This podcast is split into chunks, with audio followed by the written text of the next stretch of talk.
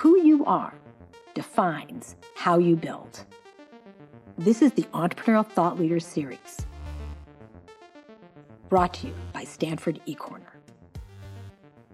Welcome, Stanford and YouTube communities, to the Stanford Entrepreneurial Thought Leader Seminar. I am Ravi Belani, a lecturer in the Management Science and Engineering Department at Stanford and the director of Alchemist, an accelerator for enterprise startups. And I'd like to welcome you officially to ETL. ETL is presented to you by STVP, the Entrepreneurship Center in the School of Engineering at Stanford, and BASES, the Business Association of Stanford Entrepreneurial Students. Today, we are very honored to have Daphne Koller to ETL. Um, few people I know are as accomplished in both breadth and depth across academia and entrepreneurship as Daphne Koller. Um, Daphne got her bachelor's and her master's degree in computer science in Israel. Another, and Daphne's another example of how America is a beneficiary of amazing Israeli trained engineering talent. Um, Daphne then came to the farm to Stanford to get her PhD in computer science. She did a small postdoc in computer science at Berkeley and then came back to the farm, um, where she was a professor in computer science for 18 years. And not only was she a professor, in computer science. She was highly, highly distinguished. She was published in the top journals. She was inducted into the American Academy of Engineering, and she even won the prestigious MacArthur Fellowship, which is oftentimes known as the Genius Grant. Okay. And yet, in the midst of having such an illustrious academic career in computer science at Stanford, in her 40s, 18 years into being a professor at Stanford, the entrepreneurial bug bit Daphne. And Daphne in 2012 started and was the co founder and the co CEO of Coursera, which um, is one of the darling ed tech companies um, in that has been created in the last decade. Um, Coursera, by the way, IPO'd earlier this year and is now an over valued at over four billion dollars as a publicly traded company. But that was not, but it didn't stop there. After Coursera, Daphne shifted gears again and joined Calico Labs, an alphabet backed biotech company focused on aging and longevity, as their chief computing officer. Um, and she continued to explore the synergies between computing science and biomedicine in 2008 when in her 50s daphne co-founded insitro not to say that 50s or 40s is old but just i think daphne is a powerful example of how entrepreneurship can emerge at, at any time and you can build at any time brave disruptive companies. But insitro right now is at the forefront of machine learning and drug discovery. Um, and Daphne is the CEO. And if anybody is thinking, wants to be on a rocket ship that's exploring these boundaries between machine learning and drug discovery, I'd urge you to check out the insitro site to see opportunities that are there. Um, in 2020, Daphne also co founded another digital learning company called Engageli. So, if it's not already self evident, uh, Daphne's been very busy accomplishing a lot in her one short, precious life. And so, we're very honored to have some of her time today um, at ETL. So, please join me in welcoming Daphne to ETL. Welcome, Daphne. Thank you very much, Ravi, for the very generous introduction. and thank you for inviting me to be here.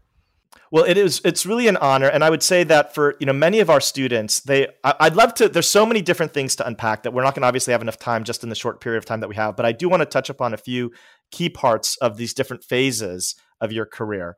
Um, the first of which I'd like to do is talk about academia. There are many students that are thinking about academia as a career path.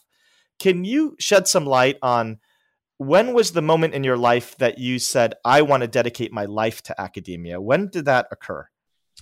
So I was an academic brat in the sense that both my parents were academics. And I think, given that I was pretty good at school, it was almost uh, preordained in my mind and that of my parents that I would follow them into an academic career. Um, so it was almost never really a matter of debate that this is what I would do. And when I got my PhD, I mean, it was obvious that I would continue to do a postdoc. It didn't even occur to me to do anything else. And then came to Stanford as a faculty member, and I was convinced that I would retire as an academic. And was this something that would, do you think that you actually just never proactively, was it something where you just didn't really proactively choose it? Um, that, but, um, or, or was it a decision that you, that you, you felt like you actually chose? I I think it was more of a natural gravitational pull, partly because of the uh, you know the, the parents that I had in the home that I grew up in, and partly because I'd always enjoyed intellectually stimulating activities and thinking about really hard problems. And, and that seemed like a very natural home for that. And and when i grew up i think there wasn't as much of an entrepreneurial culture uh, certainly not in israel at the time. Of course now it's a completely different universe over there as it is over here. And so it's like what am i going to go into business and just be a you know an employee grunting through stuff? And so it was clear that it was clear that if i really wanted to be intellectually challenged and innovate with new ideas then academia was the place to do that. And did academia fulfill that for you I think to a large extent for a while it did. And, you know, I think I was fortunate to have encountered and chosen to go into areas relatively early in their development. So there was a lot of entrepreneurial spirit in the disciplines that I worked on. I was one of the early people into the field of machine learning, for example. I started to work in that in the early 90s, literally as it was becoming a field. I remember being the program chair of the um, what is now called NeurIPS 2007 uh, conference. And uh, that was a, you know, we thought that the conference was getting really big because we hit a thousand people and a thousand submissions. This is a conference that in uh, the last pre pandemic incarnation capped out at 8,000 because they just couldn't accommodate any more people in in the uh, in the conference venue. So and it could easily, you know, have I think had 20 30,000 people registered if not more if that had not been an issue and, and did in pandemic when we were when it was all going virtual. So you know it was a very entrepreneurial thing to do to be early into machine learning. It was similarly entrepreneurial in the late 90s early 2000s when i was one of the first machine learning people to sort of foray into machine learning applied to biomedical data sets when everyone around me was still working on you know MNIST data and, and you know recognizing digits, handwritten digits and such. And I was like, this is not that inspiring. I want to go work on something that has more aspirational value and uh, and more complexity in the data. And I went to work on understanding gene regulatory networks and transmission chains of tuberculosis. Um, you know, one of the early epidemiology papers, uh, long before epidemiology was a thing that all of us armchair scientists now consider ourselves to be epidemiologists, as we are in the post-COVID era. So. I think there's a lot of opportunities for me there were to to sort of be first and in an, at the forefront of an exciting discipline. And so can you tell me can we talk a little bit then about the transition out of academia? Because many people would say that you know when you were 18 years in that's the point when things are good when you suffer the slings and arrows of all of academia to get to this tenured spot mm. where you have you can do whatever you want with your life. Um, and then at that point you decide to leave academia and pursue um, um, Coursera. Um, can you speak to was that out of aspiration, as you said? Was it similar to when you were pursuing all these new initiatives? Was it an aspirational pursuit? Uh, some founders do things out of aspiration. We've also had very successful founders that have the entrepreneurial bug bite them from desperation. We just had the CEO of Girls Who Code, Reshma Saujani, on, mm. and she talked about how she had to hit rock bottom when she was a hedge fund lawyer to then suddenly open to entrepreneurship. What was that transition like for you? So for me, it was a matter of deep sense of internal urgency combined with a sense that I was on a treadmill that didn't change very much. So at some, at some point, I'll start with the latter there was a clear sense that whatever it was that I was doing in academia, I was doing pretty well. I had a, you know, a steady stream of high profile grants. I had incredible graduate students and we were producing papers. And it got to the point where it's like yet another paper, yet another grant. And that was all very well and good. But I began to feel a sense of urgency to do something meaningful that actually touched the lives of people. And actually one, it's interesting that the real transition point in sort of really driving that home was ironically enough that MacArthur Award that you mentioned in the introductory comments. When I got that, that was in 2004.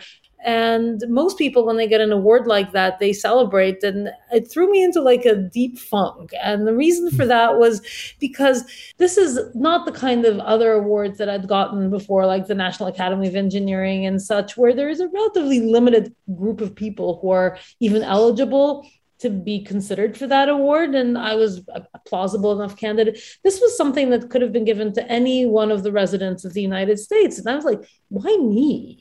There's so many amazing people out there. What have i done to really earn it? And i went back and looked at my publication record and i said are all these papers really enough to have uh, caused me to be selected as one of you know a handful 25 people out of you know at that point 250 million people in the united states. That it doesn't seem like i'm the most obvious candidate and i felt like i had to pay it forward. Um, and so uh, and so basically was what can i do to make the world a better place that would retroactively earn me this award? Um, and so the that combined with the fact that when we uh, at Stanford, based on much of the work that I'd done, even internally within Stanford on technology assisted education, suddenly we had these big, you know, courses, these MOOCs with, you know, 200,000 learners in each one. And it was like, this is a really big thing. So, am I going to go back and write more papers, or am I really going to go out and try and make a difference in the world? And so, I decided that I just couldn't let that opportunity go by um, to really make a difference. And I think you know this is one of the, the classic um, uh, uh, decision points in entrepreneurship is is when there's a difference between the external world and your internal conviction. When the external world is validating you in this case, but you're internally not feeling like you mm-hmm. deserve that validation, um, and then deciding to follow your internal conviction. Um, uh, and it seems like that's happened at a couple moments in life when you're saying, you know, I need to go and pursue this. Um, for everybody else who's on that path or deciding, should I listen to my heart and pursue this, or should I listen to the external world and um, and if, if it's telling them something different? Any um, are there any realizations that you've had over the years of when you should just push forward?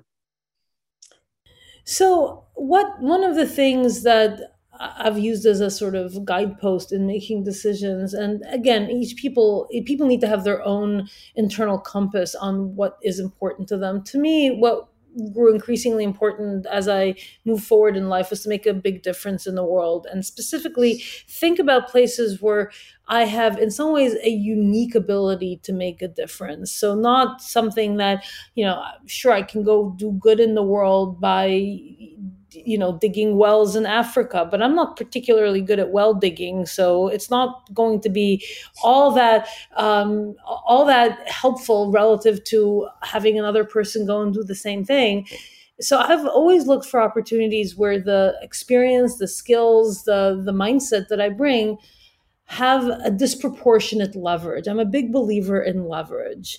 So if people are facing decision points, I would encourage them to think about what do you bring to the table that is unique to the point that you can do something much better than the next best person perhaps or most of the next best people in that in that role. Okay. And so coursera emerges and this is an opportunity for leverage because it leverages all of your academic background and, and experience. And then also i'm sure at the time you know one of the killer courses is also on uh, things that you're an expert in as well.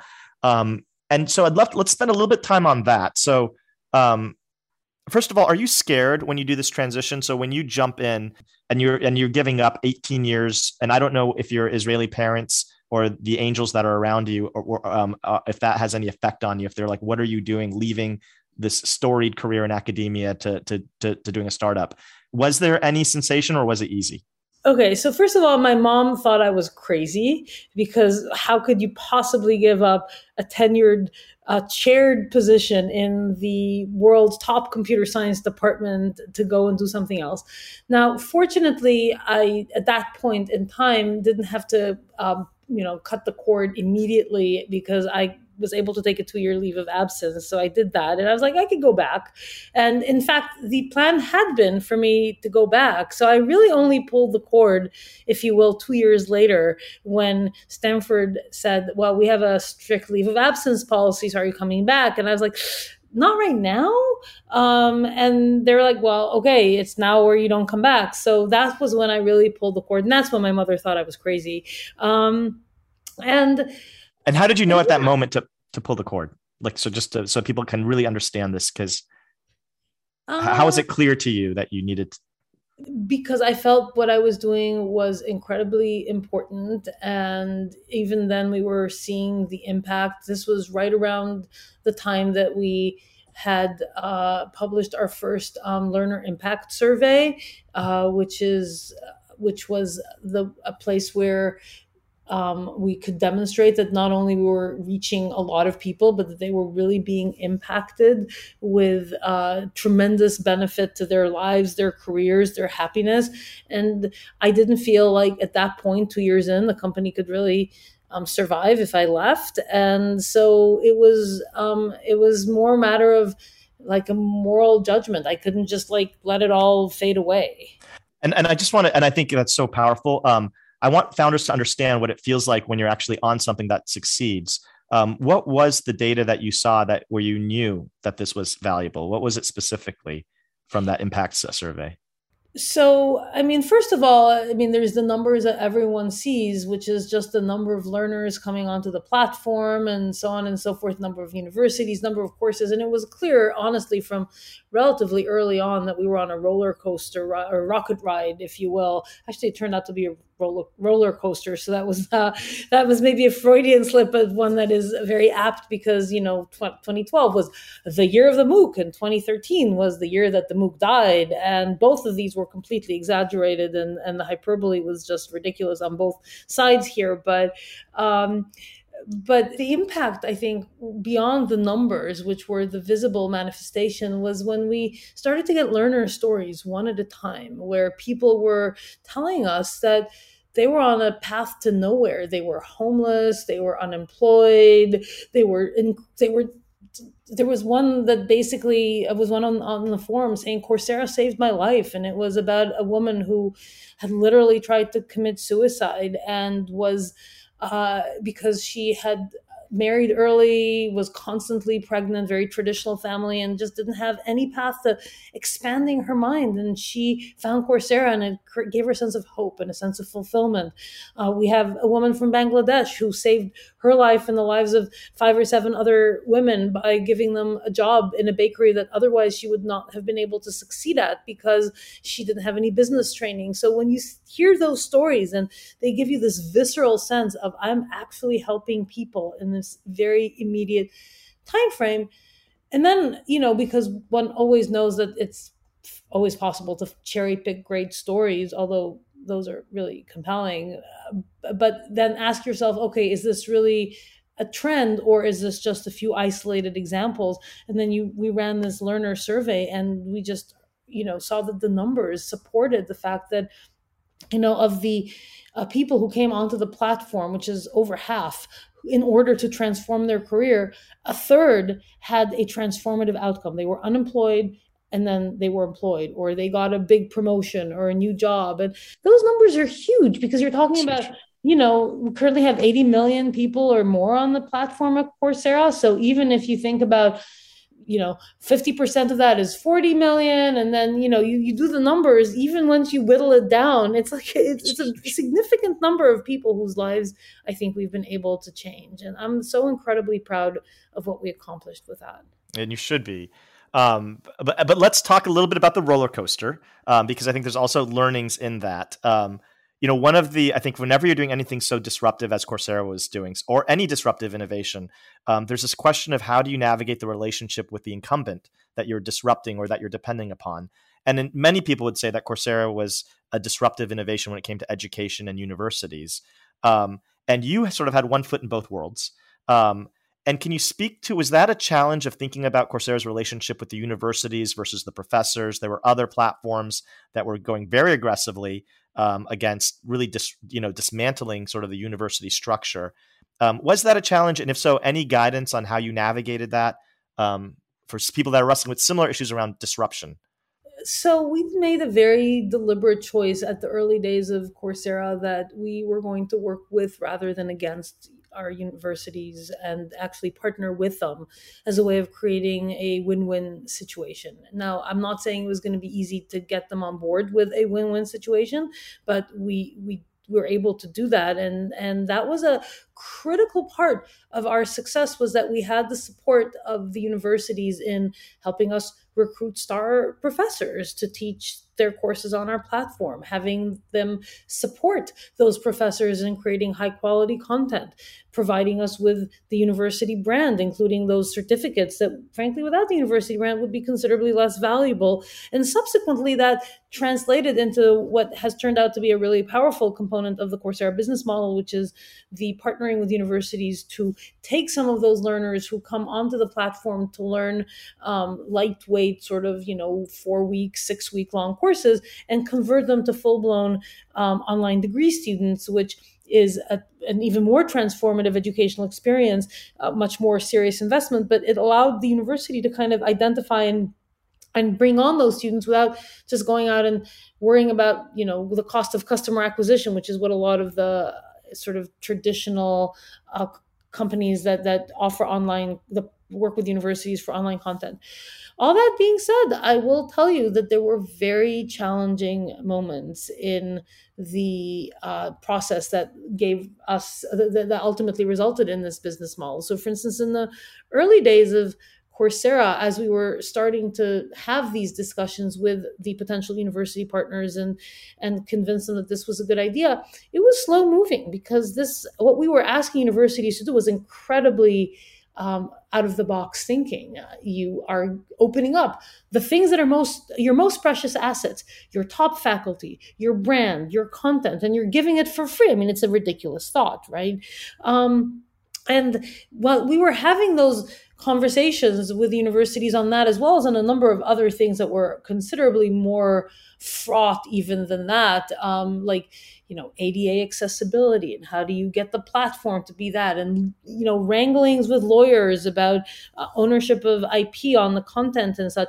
Our our shall we say peer platforms were going out there. It's like oh we just recruited a hundred top instructors. And so they were able to move much faster because they didn't have university legal to deal with and it was a very significant decision. I remember it very clearly. We sat around the table and there were voices who said, let's copy the business model of those other people. They're moving so much faster. Why are we dickering around with with all of this university legal stuff? And it was a very I think, courageous choice for us to say we're going to stick through our existing plan. It's going to be slower, but it's going to be the successful path in at the end of the day. And I think that the ultimately that was borne out in the results that we had. Yes, and I and, and I, um, I don't know if there's any more color that we can add to this because one of the core themes for ETL this year is about principle-driven entrepreneurship, which is really these moments when you're having values or principles guide your decision making above and beyond what might be the unit economics or you know the the um, for-profit drivers of a business. And I think those these moments in, in in a startup's trajectory are so critical and also so difficult to actually navigate that conversation when the zeitgeist would tell you growth growth growth you know go after what has mo- more um, immediate value. Um, so i know you already talked about it a bit but is there any other color you can add about how you guys actually navigated that discussion? What did it feel like when you were having that discussion? Um, uh, was it a difficult conversation and how did you how did you orchestrate the people that were on the different sides of the issue it was a it was a, difficult conversation and i mean ultimately it was a, a, call that we had to make the the founders of the company to basically say this is what we set out to do. Here's why we think ultimately it's going to be more valuable. And we had a list of arguments you know that for example having the university support in especially the more um, shall we say, prestigious faculty, the ones that are the superstars, having the support of the institution is going to be really enabling to recruit them. Uh, it's the only way to get access to the use of the university brand, and that brings value to learners. So, really, what we had was, which was really important, was a North Star on what is best for learners.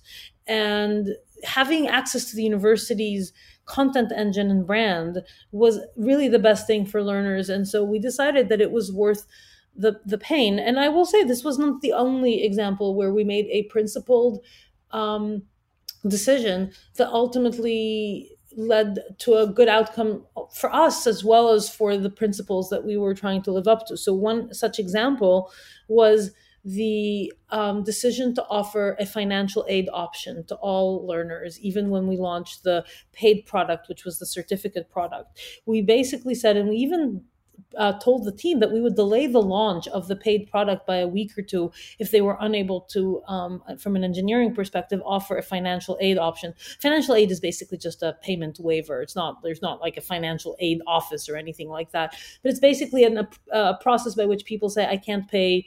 I attest that I can't pay, and I'm going to, you know, get request financial aid. And we made that decision out of principles because we felt like there were so many people in countries like Bangladesh and Uganda and Nigeria who were never going to be able to pay the $50 that we required because it was like a month of earning for them. And we decided that we were going to offer this to everybody. Um, and there was a lot of pushback about lost revenue and blah, blah, blah. And and we were very we were very much adamant that we would continue to do that. And ultimately again that history uh, bore us out in a couple different ways. Um, for instance one of them is that we had, as some of you may know, a nonprofit competitor called edX, and there was a lot of narrative in the media at that time about nonprofit versus for profit, and everything that's for profit, of course, is immediately tainted and and suspect as being greedy capitalists, which I don't think we were, but um, and we were able to point to that decision as well as others that we had made to say, look, ultimately it isn't about what your tax status is; it's about the decisions that you make.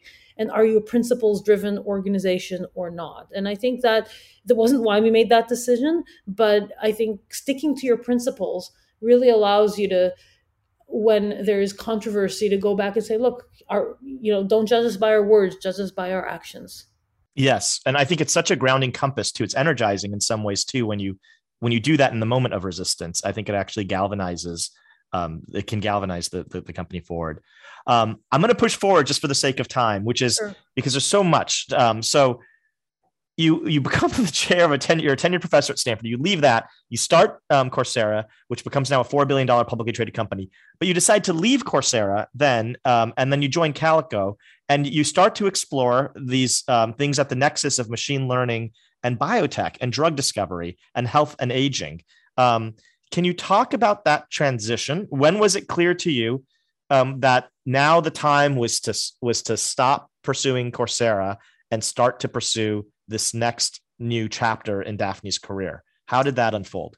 So this actually comes back to one of my earlier answers to to one of your questions, which has to do with where can I have the maximum leverage to maximally impact the world for the better. So this is now 2016.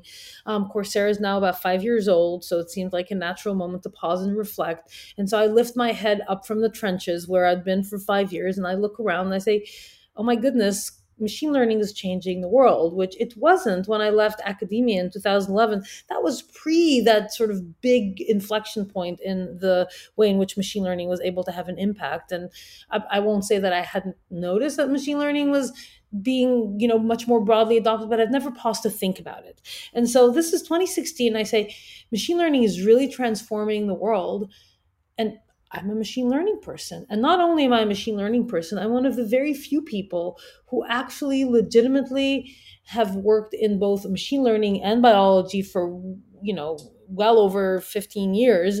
And and that gives me a unique skill set that I can now bring to bear towards what I think is a really important goal, which is taking that impact that machine learning has had on so many other um, areas in society and deploying it towards life sciences where it hadn't made as much of an impact. And I think one of the biggest reasons why it hadn't is because there aren't that many people who are what I call bilingual, who are actually able to communicate on an equal footing with both um, the data science computing um, type of people as well as with the scientists, life scientists. And so I felt like, sure, I could continue to work at Coursera and I could continue to sort of steer that ship, but the trajectory was pretty well set.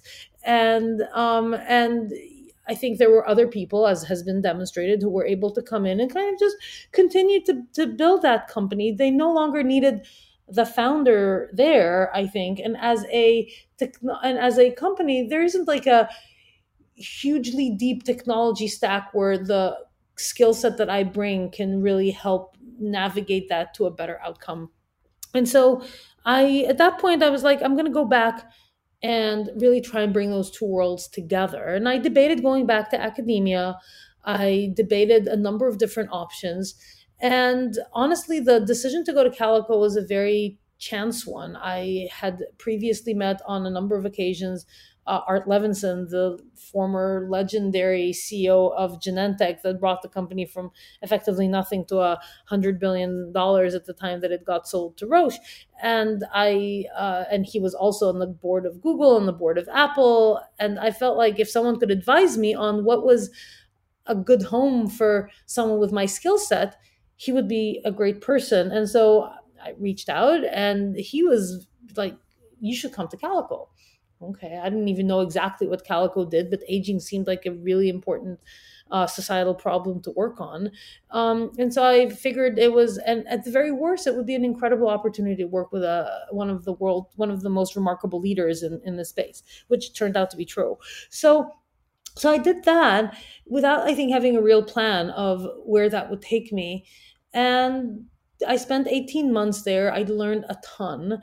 I, you know, it's been, first of all, it had been five years since I'd been in any kind of uh, scientific discipline. So I had to relearn all the latest and greatest machine learning. I had to relearn all the incredible advances that had happened in biology. Like CRISPR happened during that time as well. I mean, when I had gone to Coursera, there was no CRISPR. So all of these things were kind of like stuff that I was able to um, assimilate during that time frame. And I also realized that what I wanted to do wasn't to be in a company that focused on a single biology, but rather really build a platform for how to do drug discovery differently. And that's what led me to, in early 2018, to sort of um, basically take my own path and found Insitro instead. And you're learning not about new technologies, but you're also I assume learning about how to be a CEO. I mean, I know you were the CEO of Coursera, but you you, you jumped into that from academia. Um, and many people would say that the skill sets of being a successful academic are orthogonal to being a successful CEO. Um, so, can you speak to how you learned how to be the CEO, um, not not the CTO, but the CEO of the company? And did you learn from art? Were there lessons that you took away that you're applying now, um, or any any any guidance on that?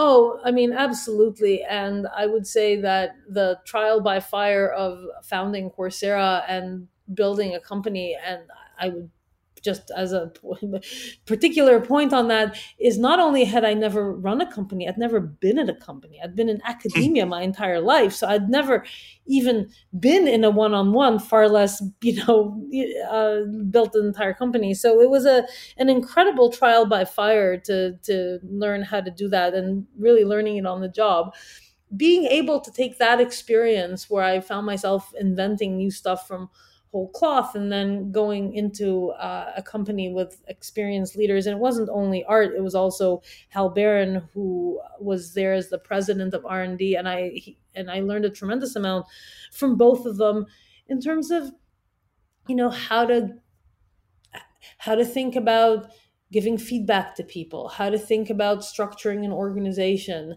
I and then as well as just the core questions of on the technical side of what does it take to build a drug discovery company, which is a very different beast than a tech company. So there was a tremendous amount of, of learnings, and some of those I took away as things that I wanted to emulate, and other things I took away as things that I wanted to do differently, which is fine because every company is a different beast, and I think that's important for people to to recognize. You have to find your own style and your own way of doing things, um, and so that was a very valuable experience for me on both those fronts. Well, you know, I would say that one of the most difficult things in entrepreneurship or even venture capital is timing, knowing when things are going to um, take off. And you've been an oracle of timing, whether that's been intentional or not, of going into spaces that end up becoming big. Computational biology has been around for a while. It's been around for several decades. It hasn't led to that much fruit. Um, can you speak to why you are so excited now with Insitro about machine learning and drug discovery, and anything that you want to tell to the next generation of biologists and computer scientists that are in the yeah. Stanford community right now? So I think that as I picked my head up from the trenches and looked around, what had become clear to me was not only that machine learning was transforming the world, but also that there was now finally an opportunity to apply machine learning in a meaningful way to the life sciences. Because when I left academia, uh, to go to Coursera, a large data set in the life sciences was 100, 200 samples, 500 if you were really lucky. Um, and what I saw as I sort of looked around was that there were now a wealth of technologies that had emerged that enabled large amounts of high quality, high resolution data to be collected um, at scale from both human individuals as well as from you know model systems cellular systems and experiments that when i for example did my uh, sabbatical at ucsf uh, with uh, a wet lab in 2009 um, experiments that took years to do in uh, a yeast uh, organism, which is a much simpler, easier to manipulate model system, uh, now could be done in a matter of a couple of months in mammalian cells and human cells, and give and using CRISPR and, and various other technologies, and could give rise to much, much larger, higher fidelity data sets. And so I felt like we were at the convergence of two revolutions. And by the way, that's still how I characterize insitro. And if you think about the name insitro, it's the convergence of in silico and in vitro, which means in a computer and inside the lab. And what I felt was that there was now this opportunity to create massive amounts of data that would help inform our understanding of biology, of disease, of therapeutic interventions that can help provide cures. Um, and so, seeing, so first of all, I've always believed that the most interesting innovation lies at the boundary of things because that's where you can really sort of bring in ideas from these different disciplines and create something that is truly transformative. Um, and I felt like we now had enough tools and capabilities on each of those sides to do that at this intersection. Now, I will tell you that when I started insitro and we had these conversations with various like big pharma people and such, that you would get a slight sneer and a raise of the eyebrows, like, yeah, machine learning, very interesting, haha. Um, and it ranged from downright skepticism that there would be any value to the more optimistic ones who would say there's like niche uses for the technology and this little problem or that little problem. Uh, you don't hear that anymore. Three plus years into this journey, uh, when you go talk to big pharma now, they realize that this is going to have the same impact on their industry as it's had on so many others. And the only question that they have now is how do we get some of that into our organization? And so I think it was um, it was the right decision at the right time. I have time just for one more question, and if I could, I would love to get your to have you opine on um, the situation with Theranos. Mm-hmm. Let me just first clarify, if I can exercise that liberty. Let me first clarify that there is no relationship or connection between Daphne and Insitro and Theranos, none whatsoever. Uh, they're, they're, they're completely distinct. The investors are completely distinct. Everything's completely distinct. But having said that, while I have Daphne here, and because Daphne is such a strong member of the Stanford communities and the bio and computer science communities, um, I, I, I would be remiss if I didn't give. I wanted to give you an opportunity to speak to this because there was this article from the New York Times that said that was entitled "They Still Live in the Shadow of Theranos' Elizabeth Holmes," that observed that female founders, in particular in biotech, feel like they often have to push back at people bringing up Theranos in conversations about their own work. Um, and there's this, these competing narratives about whether or not Theranos was just a more extreme version of the classic Silicon Valley formula fake it till you make it. Um, and I think there is confusion about what is considered appropriate risk taking and inappropriate misrepresentation in biotech that may be harming biotech and even female founders in particular in biotech in general. So I want to just create some space for anything that you want to relay on the Theranos situation. So I'm going to separate this problem and this question into two. I'd like to first speak to the question of the fake it till you make it and what I consider to be uh, an appropriate or inappropriate line. And I'd like to speak to the female founders in particular because that I think is something that transcends the Theranos situation. And I would say is just a thing that women have to deal with when they in multiple careers including in industry. So on the fake it till you make it i personally find hyperbole very problematic. And i think hyperbole is something that is easy to fall prey to. And uh, it is very tempting at the time to make bold claims and you know make big promises. Uh, and and it ultimately ends up hurting you because it taints the field. Because when you're unable, as is often the case, to deliver on big promises, then um, I think it creates a sense of distrust on the field as a whole. And I've lived through multiple AI winters where people made hyperbolic claims about AI and machine learning that didn't end up panning out because they were premature, and that caused a huge sort of drought for a decade of you know no funding, no one going into the field because it was viewed as like such a complete flop. So I tend to dislike hyperbole in general, and I try and you know whenever I'm on panels, try and balance conveying that there is a tremendous opportunity, uh, a lot of potential, but that's very different from saying that things are things have happened that have not happened and accomplishments that haven't actually materialized. In the case of Theranos, I mean, it went like three steps beyond that. So even if you're kind of like, okay, I'm going to forgive the fake it till you make it, this this was an organization actually lied to its investors, lied to the patients, and put people's lives at risk by actually giving them test results that had no on, on medical on real serious medical conditions that had no relevance to the actual uh, to their actual state of disease. And that's not fake it till you make it. That is endangering people's lives. And to me that's just it's not even a gray zone in the way of like hyperbole. It's it's like so far into the black that it's not even funny. Um, the other thing I'd like to speak to is the female founders thing. And to those of you in the audience who are women, and I hope there are some among you who are actually women, um, it's not an easy life to be a woman, a woman in a position of leadership. Uh, and I think the same is true for other underrepresented groups.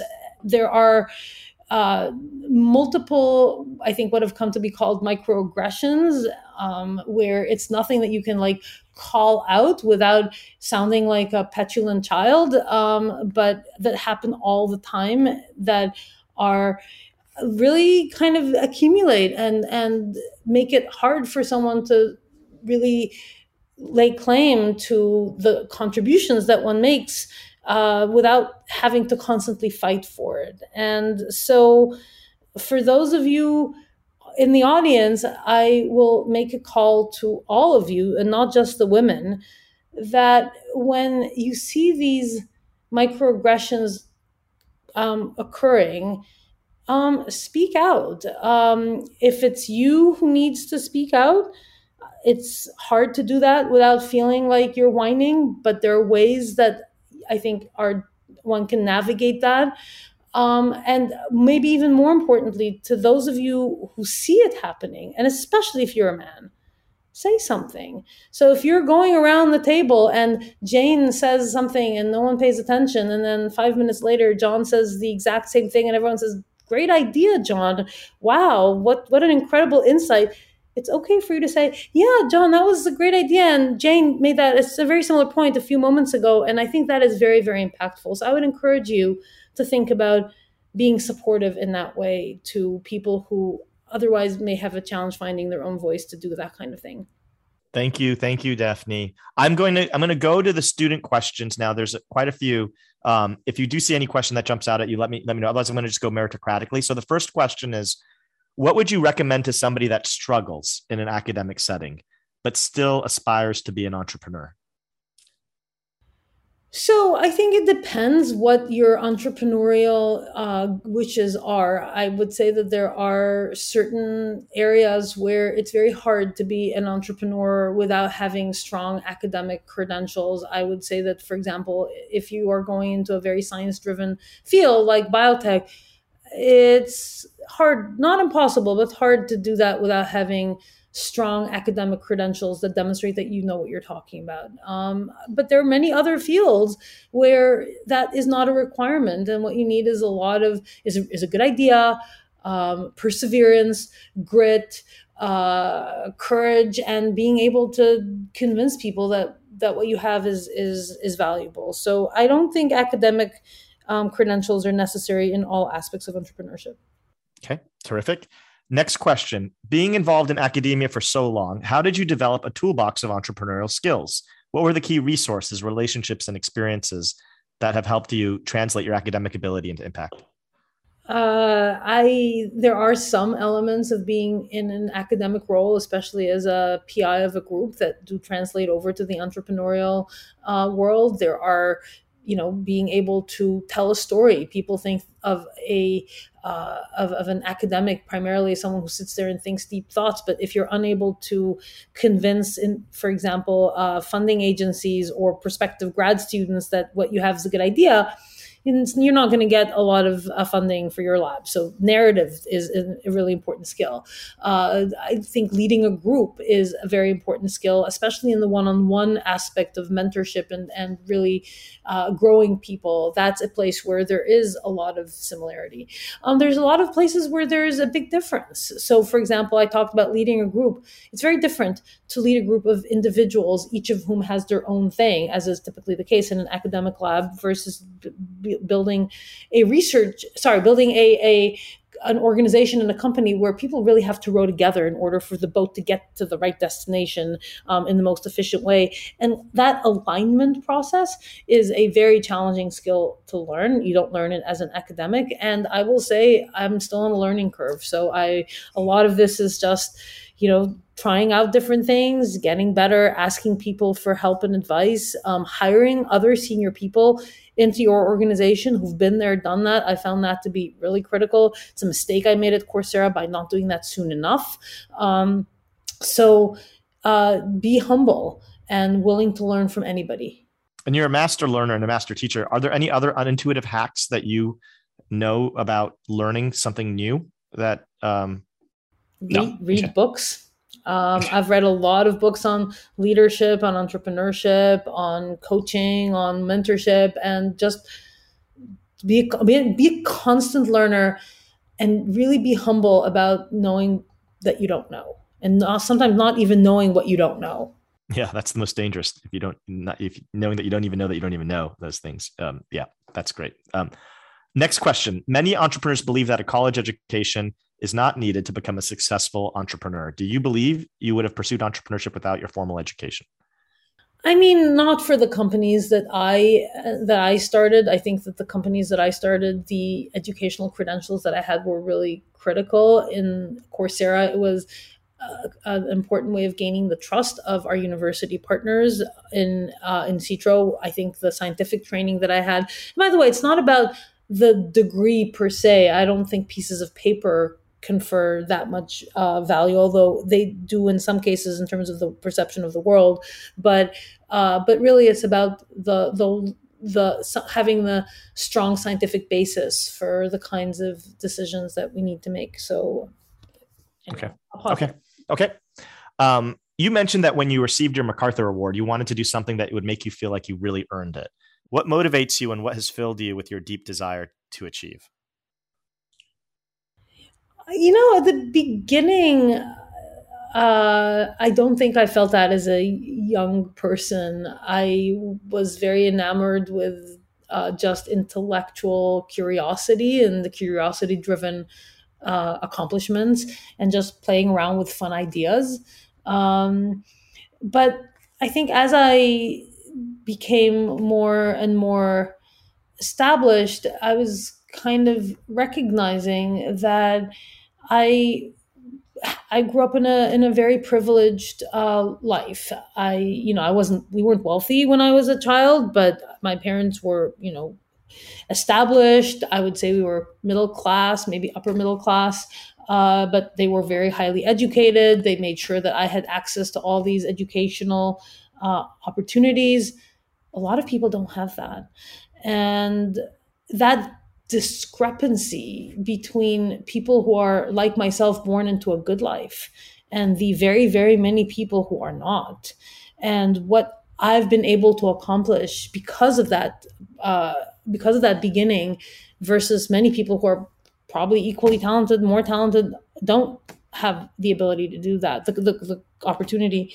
I think it's important for those of us who are fortunate to try and give something back to try and leave the world a better place for us having been here because otherwise what's the point but you know definitely there's so many people who actually come from resources that don't have that desire Um, and and you have that desire in spades. Do you think that's that came from your childhood, from your parents inculcating that inside of you, or where do you think that innate sense of needing, really strongly needing to do something with impact, is that something that you're born with, or can you cultivate it? I guess that's what I'm wondering. I think, I mean, I can't tell you that I was born with it. I don't remember that sense in myself as a child, but I think it's certainly something that I have tried hard to instill in my children. And um, uh, my daughter, who's now applying to college, actually mentioned in her college essay, as in this is a bedtime conversation that I used to have with my mother on a regular basis, that I need to make the world a better place. But I think it's possible to instill that in yourself when, you know, people can take a step back and think deeply about the life that would have happened if like the what if i had been born in bangladesh? What if i had been born as a woman in afghanistan? I mean think about what that life would look like and what can i do to try and make that life what can i try and do to help make life better for those people? Think look at the people with a chronic disease who are you know in a wheelchair in a constant life of pain what can i do to try and make their lives better and i think if you really open your eyes and look at the world it's kind of hard not to recognize that there is a moral uh, imperative to try and do something about that lack of um, fairness yes yes that was very very well said I'm going to keep going on with the questions. Um, next question is How can we dem- democratize biomedical research? The internet and other things in tech grew exponentially because everyone could contribute, but very few individuals can contribute to bio research. Any comments?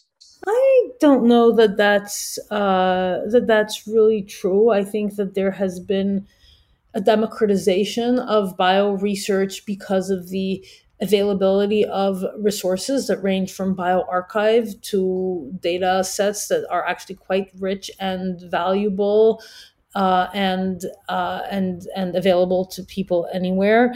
It does require more of an upfront investment, so you can't just you know come in and say I know what I'm doing. Frankly, even in tech, that's not you know necessarily a recipe for success to come in with the hubris of I don't need to learn anything and I'm just going to be successful because I'm really smart. I you know I I, I don't like hubris.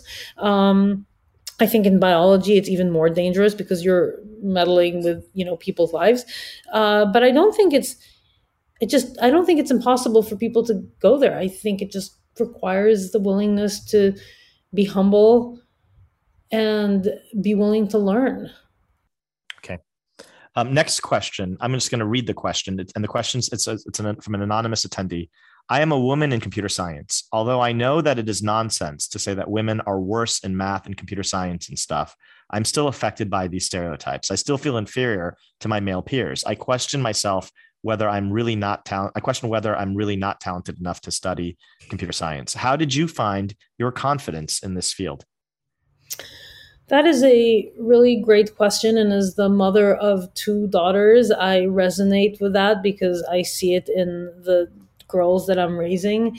Um, I guess this is one of those places where you know fake it till you make it actually does resonate. I think you just need to pretend that you have the confidence and eventually it will come to you as you as you get more and more external signals that you are as good as your male peers um, because you are and i will tell you that those stereotypes as more and more research has been done, they have no validity. One of my favorite papers that I actually hung on my, uh, you know, uh, corkboard in my office at Stanford before I even left was a paper from Science. I think it was 2008 or so that showed uh, on the x-axis a measure of equity in society as measured by various UN metric. There was a met- metric that had the UN had defined that had to do with salary equity, number of women in positions of power, and so on and so forth.